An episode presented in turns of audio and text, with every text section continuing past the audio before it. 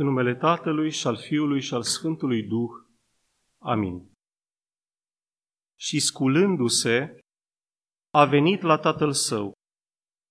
Și încă departe fiind el, tatăl său l-a văzut și s-a făcut milă și, alergând, i-a căzut pe grumaz și l-a sărutat. Este versetul al 20-lea al pericopei evanghelice citite astăzi, care ne vine de la evanghelistul Luca, din capitolul al 15-lea, versetele de la 11 până la 32. Ne aflăm în duminica a 34-a după Rusalii și avem în față o pericopă excepțională, aș numi-o, fără probabil să greșesc, parabola parabolelor, cea a fiului risipitor. Relatată doar de către evanghelistul Luca, ea apare într-un corpus de învățături cuprinse în capitolele 14, 15 și 16, undeva cam la jumătatea, a doua treime a Evangheliei lui Luca, și aici, între aceste învățături, aș mai menționa neapărat cina cea mare, oaia rătăcită, bogatul nemilostiv și săracul Lazar. Și încă câteva la fel de speciale. Să știți că este atât de complexă această parabolă, încât putem analiza verset cu verset și avem o predică pentru fiecare. Urmând părintelui nostru Marele Vasile, întâiul între arhierei, am intitulat cuvântul de astăzi Ia aminte la tine însuți. După un citat din Cartea Deuteronomului, capitolul 15, versetul al 9-lea. Și acum, dincolo de această introducere, vom vorbi astăzi despre călătorie.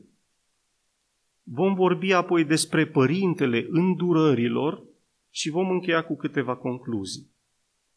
Ce vom învăța astăzi? Că Domnul ne dăruiește hrana cea vindecătoare. Și acum prima oprire a zilei vă spuneam că este asupra călătoriei. Un element care apare recurent în istoria mântuirii și în istoria noastră individuală. Astăzi vom vorbi doar despre călătoria de întoarcere.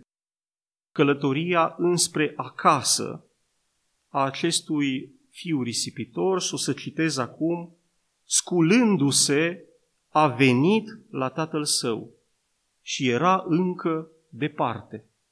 Așa ne spune evanghelistul.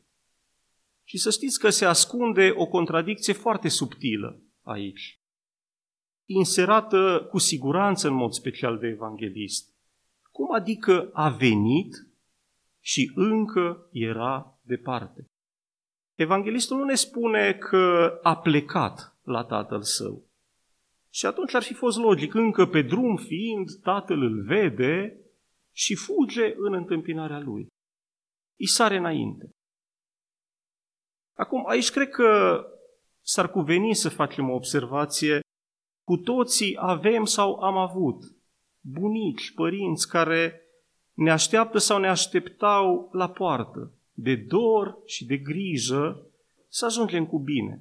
Și interesant este că pericopa îi cuprinde, cred eu, și pe ei și ne mângâie nouă acum dorul de ei. Revenind, evanghelistul a fost foarte, foarte limpede. A venit și era totuși încă departe. Iar Sfântul Grigorie Palama, cel care a sesizat această nuanță, ne-o și explică și o să vă rog să fiți atenți, pentru că ne privește pe fiecare dintre noi. Zice Sfântul Grigorie așa, că omul care se pocăiește prin intenția cea bună și prin îndepărtare de păcat, ajunge la Dumnezeu. Dar tot el atunci când vine, atunci când ajunge, vine cu, cu toate predispozițiile lui, și cele bune menționate mai sus, dar și cu cele rele, de care nu se poate debarasa, nu, nu te poți debarasa instantaneu de niște, de niște lucruri cu care tu ai fost obișnuit sau în care la un moment dat te-ai complăcut. Nu, nu te poți debarasa de clevetel, de gânduri păcătoase, de răutate sub orice formă a ei, de egoism, de invidie și așa mai departe. Este o străduință și o călătorie de o viață. Ca să înțelegeți mai bine această idee, cum a ajuns și era încă departe, am alergat la cuvintele Sfântului Vasile pe care l-am pomenit și la început, părintele nostru, care ne spune așa, că în liniștea nopții, în clipe de răgaz, tinerii, dar noi putem extrapola oricând și spunem oamenii, își fac planuri irealizabile de cele mai multe ori. Își imaginează că au sau vor avea o, o viață strălucită, bogăție, căsătorii reușite material, cinste socială, case mari și așa mai departe. Și pe toate acestea, o să citez acum, le înconjoară cu atâta pământ cât imaginația lor deșartă poate să-l taie din pământul lumii. Iar recoltele acestor domenii nesfârșite, ne zice Sfântul Vasile că le depozitează în niște hambare imaginare. Putem adăuga, de fapt chiar Sfântul adaugă, turmele, slugi, demnități nesfârșite, fiecare tinde să fie și împărat, dacă i s-ar oferi posibilitatea. Iar dacă noi suntem cinstiți și luăm aminte la noi înșine, după cuvântul aceleași Vasile, știm că în atelierul ascuns al inimilor noastre, expresie care tot lui aparține, se ascund și toate acestea. Adică, am venit la slujbă cu căință, cu drag, cu, cu dor, cu sete, cu nădejde, cu, cu toate cele bune ale noastre. Dar suntem încă departe pentru că ce au îngerii cu turmele sau lumina cu egoism. Și aici ajungem la punctul central al cuvântului de astăzi, la părintele îndurărilor. Și Sfântul Grigorie Palama ne zice că omul astfel fiind și oricare dintre noi așa este alcătuit sau așa a ajuns să fie, să se manifeste, are nevoie de milostivire de sus și de ajutor dacă vrea să se mântuiască.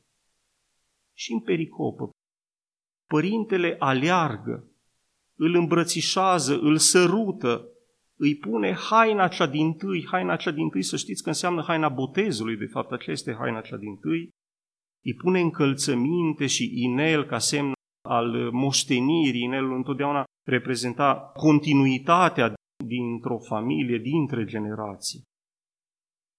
Practic, prin toate acestea, părintele îl reprimește așa cum a fost el și cum a venit el în acel moment.